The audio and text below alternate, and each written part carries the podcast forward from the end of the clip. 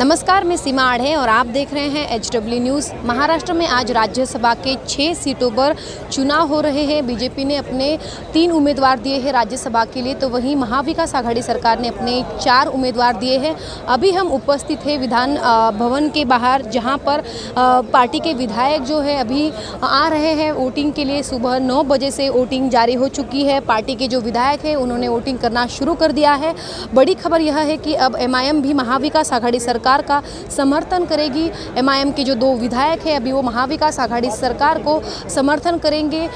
इमरान प्रताप गढ़ी, जो कांग्रेस के राज्यसभा के उम्मीदवार हैं, अभी उन्हें एमआईएम के दो विधायक उन्हें वोट करेंगे। वहीं उन्होंने यह भी कहा कि शिवसेना की जो विचारधारा है और हमारी जो विचारधारा है, वो अलग ही रहेगी।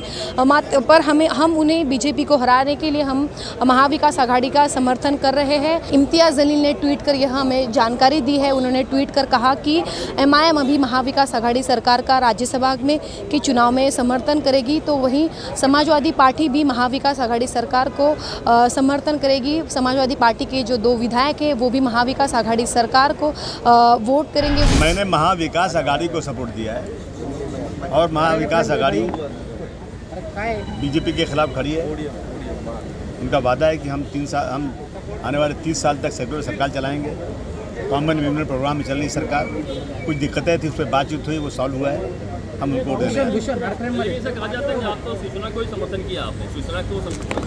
भाई वो तो वो वो महाविकास अघाड़ी में तीन पार्टियाँ हैं।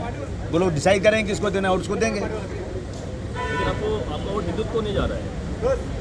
नहीं मेरा वोट खुल के हिंदुत्व को नहीं जा रहा। अगर हिंदुत्व अगर हिंदुत्व पूरी होती तो उसमें उसमें कांग्रेस और एनसीपी कैसे शामिल होती? वो वो सेकुलर पार्टी है। सर, आपने जो खत लिखा था, क्या उसके बाद में आपका समाधान हुआ है? आपको जवाब मिला है? तो जवाब से आप समाधान बिना समाधान के हम वोट देने आते नहीं। हमें जवाब मिला है, deputy chief minister chief minister और इनके सारे लोग बैठे हैं हमारे साथ में। जिन चीज़ों को जो अभी तक बहुत सारी चीज़ें अभी तक कार्रवाई नहीं हुई है उसमें डिले हुई है उन्होंने माना डिले हुआ है। लेकिन अभी आप कहा उन्होंने कि अभी तीन पार्टियों की सरकार है किसी ने किसी ने नाम नहीं दिया किसी ने कुछ नहीं किया हम इन सब चीज़ों को बहुत जल्द पूरा करते तब तक इम्प्लीमेंट होगा? आपने जो बहुत जल्द इमीडिएट इमीडिएट इस महीने के आखिर तक हो जाएगा। शिवसेना प्रमुख ने क्या आपको रिक्वेस्ट किया हमें वोट करो। सीएम उद्धव ठाकरे ने आपको रिक्वेस्ट किया हमें वोट अरे भाई महाविकास अघाड़ी ने हम में हम हैं तो उनका साथ में रहो। अच्छा नहीं महाविकास आघाड़ी के पास मतदान की संख्या है उतनी तादाद में हमारे पास मेंबर है और कांग्रेस का महाविकास अकाली का ही चारों उम्मीदवार चुन के आने नहीं लेकिन सर कल खबर ये निकल कर आ रही है कि एनसीपी और शिवसेना में कोटे को लेकर जो है वो मतभेद सामने निकल कर आया एनसीपी चाहती है कि ज़्यादा उनके कैंडिडेट को मतदान हो। लगना स्वाभाविक है चारों को जिताना ये भी महाविकास अकाली के घटक पक्ष की जवाबदारी है। तो शिवसेना का उम्मीदवार है, इसका मतलब ये नहीं कि हम लोगों ने उसको हराने का, हमारी पूरी मानसिकता है या हमें चारों उम्मीदवारों को जिता के लाना, ये हमारी जवाबदारी है। महाविकास आघाड़ी के पास पूरी संख्या है नंबर से स्ट्रेंथ है। ये तो भारतीय जनता पार्टी को बताना पड़ेगा कि उन्होंने अपना उम्मीदवार कौन से बेसिस पे दिया। शाम को आप देखिएगा महाविकास एमआईएम ने भी एमआईएम ने सपोर्ट दिलेला आहे एमआईएम समाजवादी ये पहले से महाविकास आघाड़ी के साथ थे। चैनल के कुछ माध्यमों से चलाया गया परसेप्शन क्रिएट किया गया महाविकास आघाड़ी के आमदार नाराज़ है। कभी कहते हैं कि उनके पास संख्या नहीं है कभी कहते हैं कि ये जो उनके सपोर्टर हैं वो उनके साथ में नहीं है। आज सब कुछ क्लियर हो गया।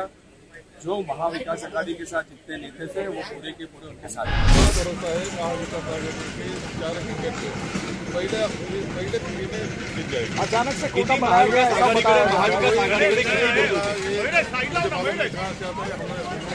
हमारा अच्छा समन्वय है। कोई प्रॉब्लम नहीं है। पहले फ्री में ही चारे जीत जाएँगे। उन्होंने यह भी जानकारी दी कि हमारी जो विचारधारा है वो हमेशा से ही शिवसेना से अलग रहेगी जो कांग्रेस और राष्ट्रवादी कांग्रेस के साथ महाविकास आघाड़ी सरकार में गठबंधन में है। अभी यह देखना जारी रहेगा कि रिज़ल्ट के बाद किस पार्टी के उम्मीदवार हैं वो विजयी होंगे।